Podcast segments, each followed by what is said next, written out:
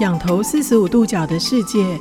看见不同族群、肤色、身体状态的人生活的不同样貌。但是你观察到了吗？每个人都可以自在地生活在这空间里吗？秀芷将透过 CRPD 身心障碍者权利公约，带您一起感受只有障碍的环境，没有障碍的人。在不适用的环境当中，你我都可能是环境当中的障碍者。45度角的天空，秀芷制作主持。各位听众朋友早，我是秀芷，欢迎收听45度角的天空。在采访了水上轮椅梦公园之后呢，其实就看到了很多障碍者报名体验独木舟。然后我看到一位女性轮椅使用者呢，在她的 YouTube 频道分享玩独木舟的过程。我看到从岸边到独木舟上的各种无障碍支持，以及沙滩上能够让轮椅可以顺利行走的特殊垫子。不需要太多大量的人力，用抱的用扛的传统方式，而是运用了辅具，更轻松自在的进行水上运动。我觉得未来啊，障碍学童的水上夏令营应该也是可以发展的课外活动哦。今天呢，我们再来谈谈更多不同的体育运动。一段音乐之后，我们来打棒球吧。45度角是换位思考的角度，在这片天空下，每个人都以独特的姿态生活着。45度角的天空充电站，邀请不同的来宾，点杯饮料，畅谈生活议题。今天是谁来做客呢？欢迎来到45度角的充电站单元。在节目当中呢，其实各位听众朋友应该会有一点印象，就是几乎每年我都会采访出口杯的身障棒球赛哦。那个时候呢，就是小光呢就有提到说，棒球的运动其实是需要更多的心血来加入的，需要往更年幼的障碍者来进行推广哦。那今天呢，我们就来谈一谈身障孩童的这个公益棒球赛，来谈一谈身心障碍者的棒球运动。我们邀请到的是 LLB 的身障儿童公益棒球联盟挑战杯的小编董芷妤，请跟大家问好。大家好。是，你好。那另外呢是棒球的这个运动当中的教练团里面的其中一员，那他其实也是这个就是出口杯里头我们常常看见他的身影，就比赛的身影哦，非常红哦。那应该算是也是战神里面非常重要的一个战将哦，邱冠杰。线上的听众朋友大家好，我是邱冠杰。是，冠杰好。那首先我们还是要请教一下那个芷妤哦，为什么会就是想要举办儿童棒球比赛？因为其实在过去我们听到就是关于这个身心障碍儿童的体育运动啊，大多都是一些比较应该怎么说呢，像地板滚球也好，或者是一些像桌球啊之类的。那棒球这件事情好像很少会被注意说，身心障碍孩童也可以去打那个什么青少年的那种少棒啊之类的。那可不可以跟我们谈一谈这个儿童棒球联盟协会的成立，以及就是会举办那个儿童棒球比赛，一定有他的想法存在？因为就是我觉得身障棒球就是让身障小朋友呢有一个地方出来运动，或跟别人一起互动。就是有一个人际交流，然后跟别人一起合作的一个体育运动这样子。是，所以才会想要举办这样的一个棒球比赛。是。那我可不可以请问一下，就是我们现在啊，就是台湾的儿童棒球队伍总共有几支？8支。8支。冠杰怎么会这样？我们那时候在讲那个出口杯的时候，对成人组的时候，我们都会很弱弱的说几支？现在是几支？现在我们这边的话，包含听障，然后女子对的部分，我们大概5到6队左右，是，对，哇，有这样的一个成人队的规模呢，是、嗯。但我们身上这个儿童的棒球队伍已经罢职了，而且我们的那个5到6这其实是经过长时间慢慢的、嗯、对，长时间慢慢的就是训练啊，然后自己有长期在比赛的这样子，才开始有这样的一个规模存在哦。嗯、对，那另外还想请问子瑜的就是大多数啊，我们就是在看到一些身障孩童的时候，以我自己的经验，因为我是中途成为障碍者，然后所以很长一段时间是待在复健部里面，就是那段时间是急性期，然后再进行复健哦。那我很常看到就是在复健部里头会有很多的身心障碍的孩童在里面进行复健，那所以大家可能的那个直觉就是身心障碍孩童是不是都只是比如说读书，然后再来就是复健，读书复健两个地方，那所以会觉得说可能他们在于其他的一些体育运动也好，或者是其他的社会参与也好，相对的就会比较少。那可是我刚刚听你说我们就有8个队伍了，这绝对是经过了一些的努力之后才能达成的，可以跟我们谈一谈这个招募过程嘛？就是你在过程中怎么样的去宣传或者是去说服这些身心障碍孩童来参与这个棒球的运动呢？基本上呢，就是我们会先跟有意愿的小孩说，就是没关系，这次练球，你们先来玩。如果真的有确定要参加了，那我们再走正常的报名程序。哦，就是先跟大家说，就来体验嘛，就来玩，其实一样其实战神队那时候也是，你就先来体验看看啊，然后如果真的打出兴趣，然后打出一种成就感的时候，他自然就会留下来，然后自然就会往这一条路开始进行发展的，所以那时候也是先告诉大家，就先来玩玩看。对，那哇，这很厉害的是，先来玩玩看就8支队伍了，听说好像还在增加，对吗？对，所以刚刚在那个采访之前，其实子瑜就有跟我透露说，其实慢慢的还有其他的县市是慢慢的想要去组成一个身障的一个棒球队伍产生的，例如说像花莲好像即将要出现了另外一支那个儿童的身障棒球队伍，是吗？对，嗯，所以其实你自己也打过这个棒球。我之前是爱奇幻的，可是因为我的年龄比较大，是我比较老了，所以的我只打过一点了。不好意思不要在我面前说老好吗？所以其实它是有那个年龄限制的，就是儿童的这个组别是有年龄限制，因为它的主题是儿童，所以它的限制会比较在年龄的方面，它是4到20岁，4到20岁，所以其实也相对比较宽一点啦，就是并不是说比如说到如果是成年的话18岁，你是用4到20岁的这样的一个规范。是。然后挑战者的话就是会配1到2个body，body就是协助我们完成赛事的人。是，所以就是如果以身障儿童棒球比赛，他的年龄就是4到20岁这样的一个期间，而且你要领有身障手册。是，有分障别吗？就是。我们一般来说是不分障别的，所以我们会有自闭啊，会有情障啊，会有智能障碍、罕见疾病之类的，还有脑麻。是，您自己的状况就是脑麻。对，所以在那个时候要加入棒球队，你是从哪里知道有这个棒球队？我是透过朋友的讲到消息朋友跟你说，然后你自己原本就很喜欢看那个棒球赛吗？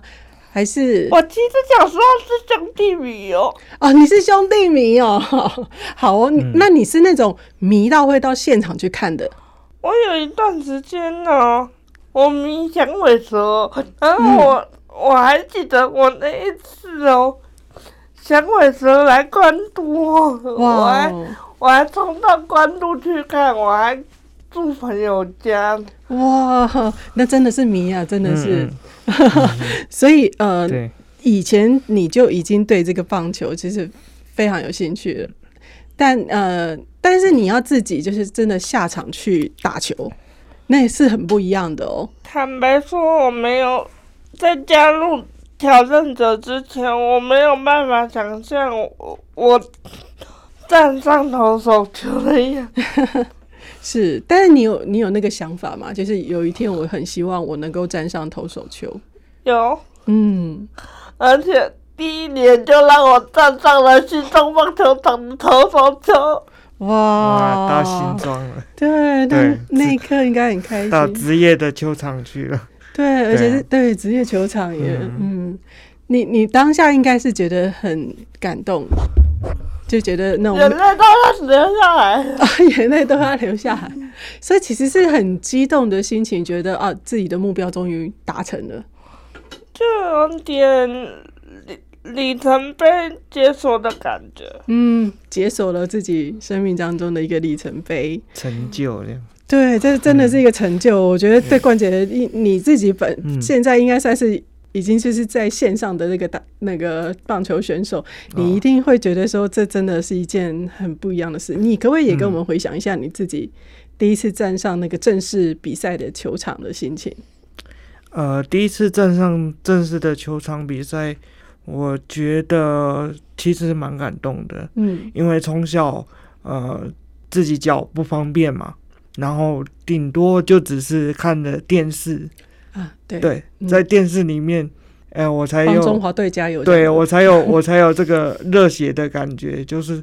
那当我自己变成一个选手的时候，嗯，我才有实际的感受说，球场的氛围啦，嗯，然后你会遇到很多人啦，然后你就知道说，你自己角色不一样，对，那你要做的事情也不一样。对，而且那个在场上的时候，你马上可以理解到说那个场上的选手的要扛下的压力有多大。对啊那个心理素质高，一分差的比赛，对，就是要扛压力。然后我们有正式这个规则的比赛的话，就是要比赛就是论输跟赢嘛，对，就这个部分。嗯，对啊，没错。其实所有的选手都一样，这无关障碍哦。就是你站上的场上的时候，你就是想要赢啊，要不然我干嘛来这里？对啊，就想要赢啊。对啊，就是想要得分啊，就是要赢啊。对，都是一样的。那再回到芷瑜这里哦，可以不可以谈一谈呢？当你站上这个球场开始打球的时候，我相信对你的内心来说，除了达成那个里程碑的时候，你应该比谁更理解说。有了这个挑战杯的时候，那个意义跟价值是很不一样的，因为是属于身障孩童的一个比赛。因为过去我们可能很常就算是能够站上那个球场，几乎都是比如说开场，我们请来什么，我们这一次要做公益场，然后我们请来障碍者来开场投个球，这样子而已，并不是一个很正式的比赛。可是我觉得那个挑战者杯它是一个很正式的比赛，它是有那个打球的规则的，它也是要经过训练然后才能够站上球场的。所以我觉得这对你来说，那个就是这个挑战者杯的对你的那个生涯来说，都会是一个不同的意义跟它的价值。你可不可以跟我们谈一谈，对你来说能够参与这个挑战者杯，对你来说在生命当中会有什么样不同的感受？所有我练习有分打击跟传球嘛，可是我其实最喜欢的是跑垒。你是喜欢跑垒？因为我因为坐在轮椅上，我基本上我没有跑过，是，所以站上球场，我在跑垒的时候，我我好像忘记了我自己在轮椅上。嗯。我跟别人一样。嗯。是。所以对你来说，在打球的时候是很忘我的，就是完全的，就是沉浸在那个打球的愉快当中。嗯，所以你最喜欢是跑垒。好，很有趣耶，我觉得这个是一个很有趣的观点，因为可能对很多的非障碍者来说，就会觉得说跑垒这件事情对一个轮椅使用者来说，打球可以，跑垒 OK 吗？那会不会需要用那个打带跑的方式？就是可能是其他的就是找一个协助者来帮你进行跑垒。但至于刚刚说，其实最喜欢的一件事情就是跑垒。对，那我觉得这就是一个我觉得也可以传递给所有的听众朋友们不一样的观点存在。其实对于障碍者来说，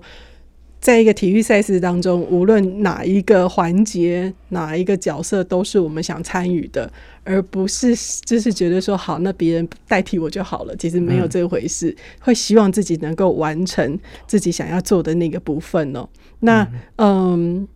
再来呢，我们要先就是请这个我们的教练团，因为教练团其实一开始就有了，但是那个冠杰是中间才加入这个教练团来的。但是我会觉得说，就是教练团以一个就是同样轮椅使用者来进行协助的话，我自己觉得是非常非常棒的一件事情。因为我在跟那个冠杰讨论的时候，就是我们刚刚在讨论的时候有提到一点，就是关于热身这件事。对，因为我不知道所有听众朋友们是不是最近很常就是在网络上面看到一些健身的 APP 的那种广告，然后他都会有做出一些动作说可以瘦哪里瘦哪里，可是它是全身性的，所以它并没有拆解上半身跟下半身的动作，所以你就会很怀疑说，好啦，那既然可以训练到身体就是有那种燃烧脂肪的功能，但我只做上半身到底有没有用？那其实这也就是呼应到说，那到底热身这件事情以一个轮椅使用者来说要怎么样的去进行？可能我觉得以一个就是同样是轮椅使用者来说，应该是有更多不一样的地方。所以我要请冠杰来跟我们谈一谈，以身为一个教练团的一份子，你自己有没有觉得就是本身是轮椅使用者跟不是，然后在进行身障这个儿童棒球赛的训练的时候，那个差异性在哪？其实差异性就在于我们你要热身的这个部分，就我一开始在教小朋友我就遇到了。那因为我们家的小朋友几乎也都是可以走可以跑，是对比较少有坐轮椅的。那就这个部分的话，我当初就遇到这个问题，就是我的部分只能做手部的活动，是那脚部的部分，那我当时就在思考说怎么办。因为当时在还没有跟我的就是 partner 有一个相当的默契的时候，其实教练都是我，对，然后他们要看我怎么做。然后当我开始意识到说我好像跑动的部分不能做，然后只能做手部的部分，那我会想说好，那就反正我们有其他的那个伙伴在，对，那我何不如把脚部这个部分，我就跟我的 partner 说我们大概要怎么做，然后在这个当下我可能会提供我网络上找到的影片，是那或者是说我在战神这边我去看我的队友他们怎么做热身的，或怎么做打击啦，或者是手背这个部分，我看到他们怎么做我觉得很好的部分，我把它吸收下来，是然后到时候我可能有拍影片啊，或者是说我有一个想法的时候我都把它记录下来，然后到时候如果在我的 partner 跟我讨论说我们接下来要做什么暖身运动的时候，我这些东西我都是可以拿出来，然后跟我的队友或者是我的 partner 跟他们讲说，哎，我曾经看过这个动作，我觉得适合小朋友，嗯，那我就跟他们讲说，哎，大概要怎么做。对对，你就是上半身拆解成你上半身的训练，然后你的 partner 是下半身的训练，这样子。对对对，那如果说他们脚步的部分如果有做到哪些比较还没有到很完美的部分，我就提供影片啊，那至少说，哎，但是影片的部分就是几乎都是国外的，是对，所以国外的东西的话，他们会比较要求专业性，对，所以动作一定是 OK 的，嗯，所以我就提供影片给他们。我说，那我会觉得说，第一个是安全性的部分是 OK 的，对于小朋友来讲不会太困难，对，那这个部分我会提供给他们，就说，哎，你看，国外的人怎么做，是，那我们就照着做，嗯哼，对，是这样。其实就像刚刚子瑜说的一样，我们是没有就是要求说只能某个障别可以加入这个棒球队，所以任何的障别都，你只要喜欢打球你都可以来加入。也因此在训练的过程当中其实就必须要有一些的互相的协助的部分，就是冠杰可能可以教轮椅使用者在上半身的这个热身的时候可以做哪一些的动作，那但是有其他的障别他可能需要的是全身性的时候，其实就是有协助者来，就是协助训练这个下半身的热身的那个动作，由他来其实进行协助这样。而且我觉得很重要的一点是，我一个人在带队的时候大家都在关注我要怎么做，对，他没有一个融入的感觉，嗯，就是我把这些工作分出去的时候是变成说脚步的部分就由那一位老师来带领，那大家会把目光转移到他的身上，嗯，然后这个时候我就推到后面，嗯，对，让我的队友去发挥他的一个他想要带给小朋友什么样的一个感受度，是，其实就是让他们发挥，嗯，那我会觉得说大家一起把这件事情一起完成，我觉得意义更大。对对，就是大家一起来完成一个体育赛事，一个运动这样子。而且我们这个也是就年底会有比赛的嘛，所以就大家一起完成这个目标。嗯，对，不是只有好玩的，我们真的是要拼的是年底的比赛哦。好，我们先稍微做休息啊，之后回来，因为我一直觉得说，身体的热身啊，还有就是比赛也好啊，或者是在打球的技巧啊，这些都是一种经验上的传承。但是我觉得体育赛事的一些就是选手啊，心理素质是很重要的事情。对，因为也就算你做了多少的训练，已经很厉害的那种一些技巧都会了，对，但是站上球场的时候那个压力有多大，大概只有真的站上球场过的人能够告诉你，能够让你传承那个经验，怎么样的把自己的那个心理素质、心理的那个抗压性给调整好，这是很重要的事情。我们先稍作休息一下，之后我们再请冠杰来跟我们谈一谈这一块。没问题。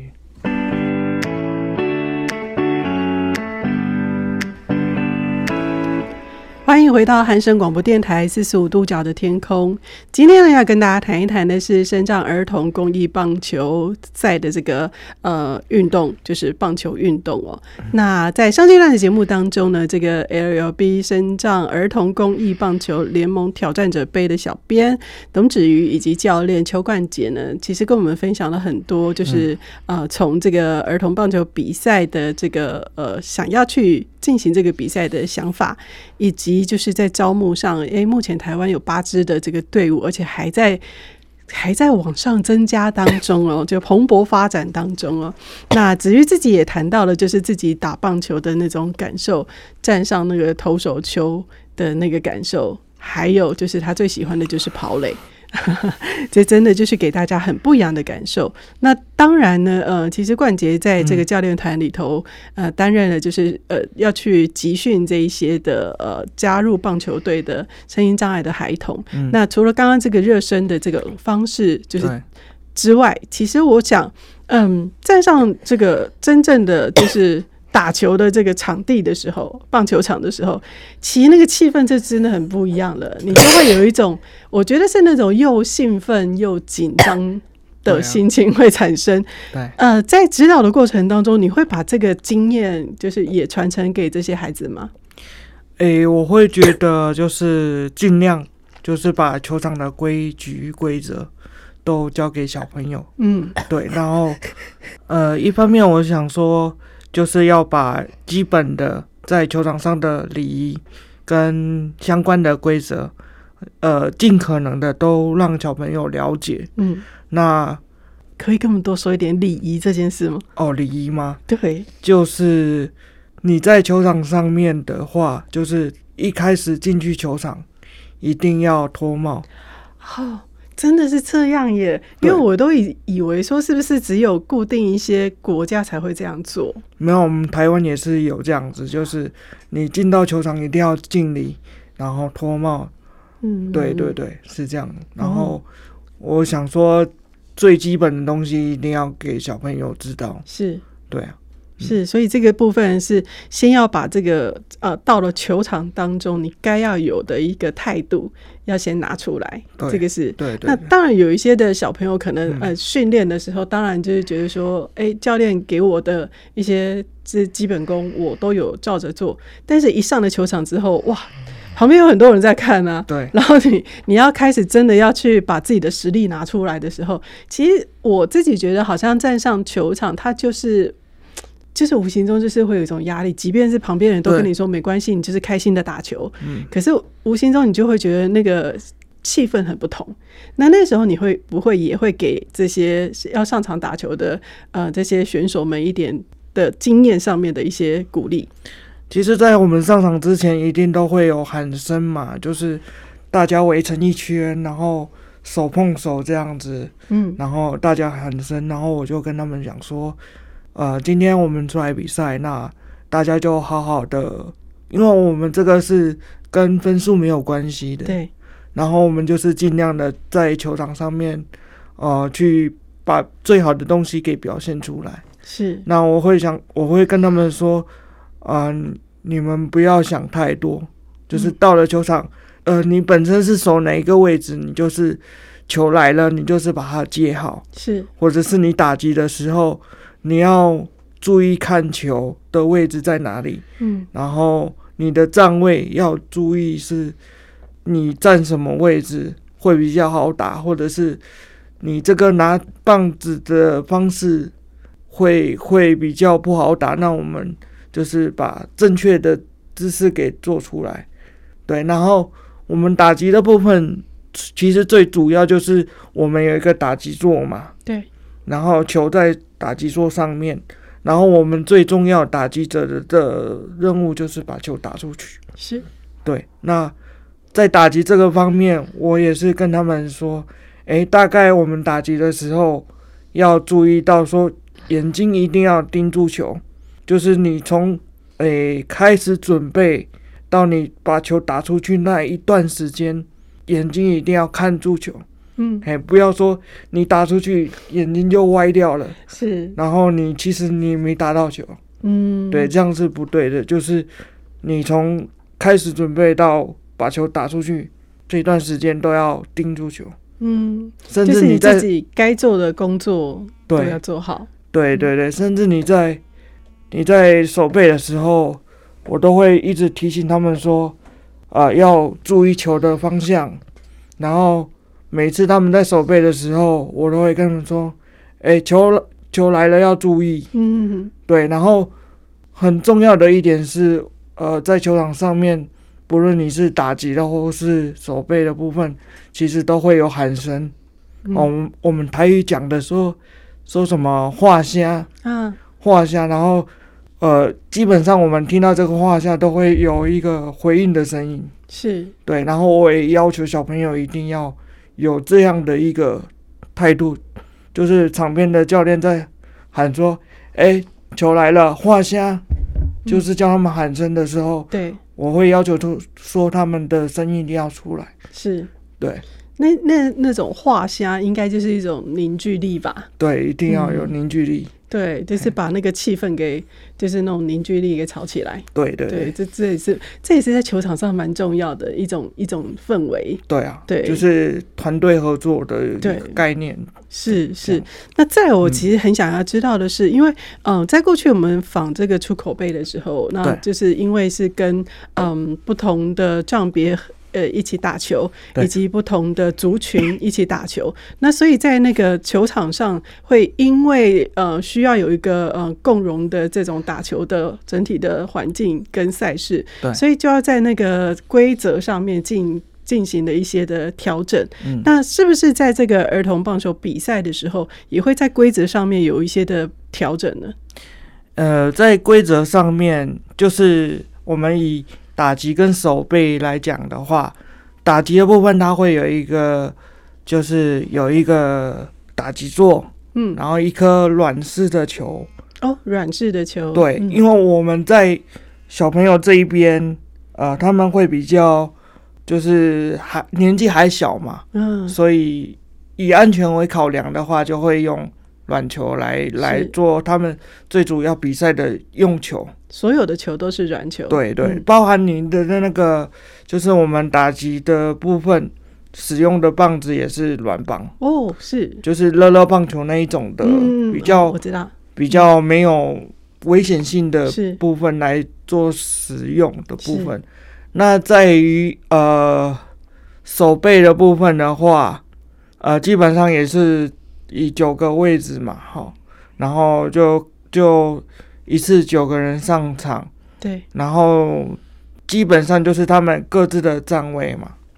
然后另外的话，比较重点是我们除了主要的就是球员为主以外，我们还有一个就是 body， 是，那这个 body 呢，它最主要的工作就是协助这个球员，他的一个跑位也好啦，接球也好啦，或者是打击的部分。把球打出去之后，要带着这个打击者，就是往下一个垒包移动，就是带位的一个概念啦。是是，对对，所以这部分的话，就是规则上面的不一样。是，然后但是因为不同的障别，每一个都会有那个 body 的协助嘛。基本上看他们的需求，从需求出发。对，然后就是我们高雄这边的话，除了小朋友的 body 以外，我们也有找了，就像那个辅英科大的学生，是，对，然后我们是有一个老师带着这群学生，然后一样来协助这个小球员们来完成比赛，这样子。是，所以这些芭蕾应该算是你们在集训期间也要一起来了，也要一起融入的，对对对，一起来参与，在这样子才能够培养默契。对的，默契很重要。对对 对, 對。所以你刚刚有提到，就是这个body它是也有限制，说是要小朋友吗？还是没有？基本上没有限制，就是我们这边的话是小朋友为主。那如果真的小朋友不够的时候，我们可以找，就像我们有辅英科大的学生来帮忙。是，对。那冠杰，我想请教一下，就是垒包的距离是有调整的吗？还是都一样？垒包的距离基本上我们正常来讲，其实垒包的距离是没有差的，没有差异。对 对, 對，只是说我们在练习的时候，可能场地没有那么大，对，那我们就把垒距就稍微缩小一点，是，这是有可能的。但正式上场的时候，就是用那个正常的距离，对啊对啊，在进行。你正常的球场，它也就是距离就是这样嘛，对，然后就是以他们的场地的部分去做正式的比赛。哇，对，那我懂芷瑜为什么很喜欢跑垒了。那个跑起来真的是过瘾，因为那个就是正常，就是一般就是正规的场地来说的话，那个垒包的那个距离，那个跑起来真的是很过瘾的一件事情哦。是，那所以我是不是可以请教一下芷瑜哦？就是这一场比赛啊，就是你们号称是最少限制最多的参与的棒球赛，那可不可以跟我们谈一下，就是你自己觉得说这个棒球的比赛应该算是说对于很多的身障孩童来说都是充满着这个期待的部分。那你现在也我知道说你已经退下来，就是成为就是这个球队的经理，以及就是整个挑战者杯的小编的这个角色了。那我相信在退下来之后，你会更加的去理解，就是而且去感受到说当初的就是成立或者是组成了这样的比赛的人，他的内心一定有他们自己就是在这个团队当中想要去传递的事情。可不可以再跟我们多谈一下，就是关于这个这个团队成立的这个缘由呢？我优棒联盟的理事谢长亨说，他办这个比赛是为了让身障小朋友能够有一个运动的机会，能够有机会跟一般小朋友合作完成一个比赛，所以这是他的一个成立的最中心的一个思想。所以顾名思义，这个比赛不是只有身障孩童的比赛咯，所以我们也是会跟一般的这个儿童的棒球的队伍一起吗？还是说他们其实是一般的孩童其实也可以参与？我们Buddy是一般的棒球队啊，是像爱奇幻，我们就是找一般的幼棒的小孩，就是来协助挑战者一般的少棒的那个这个选手，然后来担任那个Buddy的那个角色。因为我们有几个就是情况比较严重的，他们会一直跑，所以我们需要比较会跑。是，他是担任跑垒的是那个成员吗？就是他会帮我们把小孩带回来啊，了解，所以需要有一些的人手来进行这部分的协助。那又再加上他那个少棒，他其实对于这个棒球的规则，还有那个什么时候要跑垒，要跑到哪一个地方去，他很清楚，其实就是比我们清楚。对他，所以其实，在那个默契就是应该算是比赛规则的那个培养上面，这个就是知识的传承上面是比较轻松一点，就可能因为他其实本身就已经有这样的一个底子在了，就相对的教练应该就轻松一点，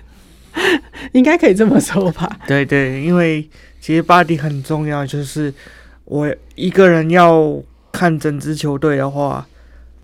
大概我没有太多余的精力可以去照顾到每一位的选手，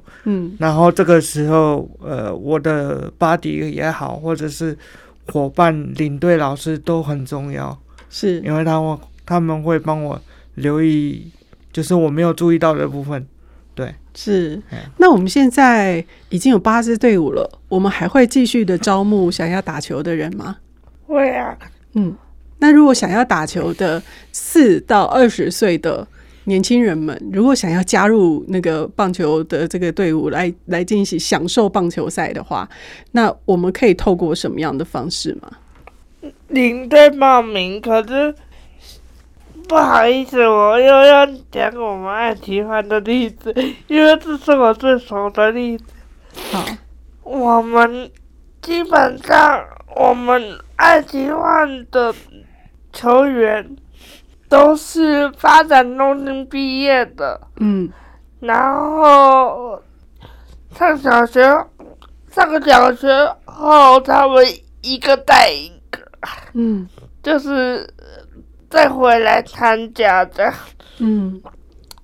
我们有好几个球员都是健介绍来的，是就是 学长姐然后就把学弟妹们带来这样子。嗯，哎、欸，这确实是一个很好的方法耶。对，这样子就资讯上，因为其实有的时候是你可能有听说过有这样的棒球队，就是身心障碍儿童的棒球队，但是就不知道说，哎、欸，那我到底要去哪里才能够参加这个儿童的棒球队，就会有很多的这样的状况。那如果说在学校里面就有相关的资讯的话，我觉得是相对的就容易很多了。嗯，那再来听说你们12月要开始比赛了。嗯，对，所以12月的比赛可以跟我们讲在哪里吗？我相信很多听众朋友都会想要知道刚刚冠杰教练说的一样、那个比赛的规则，还有软式的球跟软式的那个球棒、那个还有这个巴迪的协助，那这一场的比赛的进行会是什么样的一个状态？我觉得很多的听众朋友也许会想要参与其中去为大家加油打气。那12月的比赛的场地是在哪里？12月10号，中基棒球场，我们会进行一整天的比赛。嗯，是，所以在洲际棒球场，然后进行一整天的比赛，所以是有开放大家也能够进去看比赛。可是这是非常难得的事。嗯，我们第一次到洲际，我们比较大家，我不知道大家熟不熟，之前洲际有举办过国际赛，这次呢就是洲际是首次借给非正规的比赛，毕竟参加完世界赛嘛，所以我们其实也很害怕，应该说是很兴奋吧？为什么是害怕？兴奋又害怕，因为那个我们的辅具走过的话，我们可能会破坏场地或把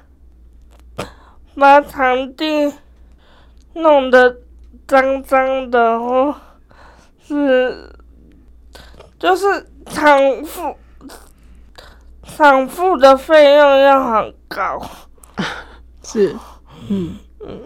是，所以你会有点担心这个部分。哎，可是战神其实也都是在一些比较正规的场地来进行比赛，你们还打国际的比赛？对啊，对，那相对今年会。哎，就是学长们会出去，日本，来名古屋，到那边去做正规的比赛，对。那会有这些的担心吗？就是场地上面的状况。场地上面的状况会，基本上我们要打球的话，都会先跟对方的这个单位先沟通好，我们大概会使用到哪一个区块，对，然后基本上我相信就是对方也会告诉我们哦，在球场上的使用规则上面需要注意到什么，比如说我们有一些球场它不能穿钉鞋，对，对，然后不能就是那个场地是不能用钉鞋去踩的，是。那我们球员这边就会特别注意，然后也会跟就是会下场比赛的选手讲说，我们球鞋的部分要注意，对，好，然后基本上就是这些沟通的过程，然后沟通好之后，其实在球场上面的使用的话，不会有什么太大的问题了。对，应该我自己看过上次你们的比赛，我自己觉得应该是不会有太多这样的其他的问题存在，因为事先都有沟通好。是。那最后冠杰，其实我知道说，因为我们一直以来都很希望向下扎根，有更多的那个年轻的选手来产生，因为他才可以上来之后就再加入那个成人的身上的棒球队伍。那目前已经有这个少棒，然后慢慢的已经晋升到就是加入你们的队伍了吗？目前有哦，目前记得也是到同爱奇换的，是不是？是，就我们大同安奇幻的这个教练也是我们战神队的队员，是。然后我那时候上去的时候，我好像就发现有2个新同学，然后加入了，就是他是大同安奇幻的，是的球员上来的这样。太棒了，就是真的达成我们每一年一直在谈的所谓的传承，然后希望有更多的人新血能够加入。对啊，我也在努力说我们高雄的这个我们自己的球队能不能够也出那你就加油了。对 对, 對，也是要加油这个。对，就真的是要观察，然后当然就是这个孩子们要有兴趣啦。目前的话就是我知道就是我们的这个小太阳这边就是毕业之后他们也许还没有想要打棒球，继续这个部分。对，所以我会也是一直有在跟学生讲，就是如果真的有想要打球的这个部分，那即便是超过年龄限制，那没有关系，我们就是往下一个部分，对啊，成人组的这个部分来走。嗯，对，搞不好以后就会有战神什么1军2军之类的，慢慢的产生。我也在想啊，对啊，对啊，太棒了。而且小朋友从打球的时候，我觉得他们成长很快，就是好像身高马上会抽高的感觉啊。当然，对啊，很多人都是这样就是在对，就是有运动，然后没错，好像隔1-2年看到又长高了，对，这样子。我觉得今天真的是非常开心能够采访到2位，因为其实一直以来在那个身障棒球在就是像出口杯的这个采访当中，其实是提及了一件事情，就是台湾其实就是将棒球视为国球，那但是我们在障碍者的这个区块确实很少有这个参加棒球运动的机会。那当然从出口杯出发，然后就会思考到说我们必须要有一些新血的加入，所以需要的是向下扎根。那现在看到的就是 LLB 的身障儿童公益棒球赛，那其实这个棒球赛是一个希望大家从喜欢打棒球，觉得打棒球是一件开心的事情，或者是从中得到的那种成就感，或者是从中的获得到的就是在团队当中那种所有的球员们一起热血的感觉。我觉得那个就是一种享受啦，它并不是说什么我一定要是这一次棒球赛的什么什么 VIP 啊，什么冠军啊 MVP 啊，或者是冠军啊，就是不会，先不要有这种想法。那但是当你打出兴趣来的时候，你就会慢慢有自己的目标，然后可能你就加入了那个成人的棒球赛，对，那个目标就真的就更明显了。就是刚刚冠杰说的一样，我们台湾其实都是有参与国际赛事的就是身障棒球赛的国际赛事的，对，那所以希望大家能够在12月10号到洲际棒球场去，然后也是从观摩，然后从欣赏这个棒球赛开始，然后一起来加入其中。今天谢谢芷瑜跟冠杰接受我的采访，谢谢2位，谢谢。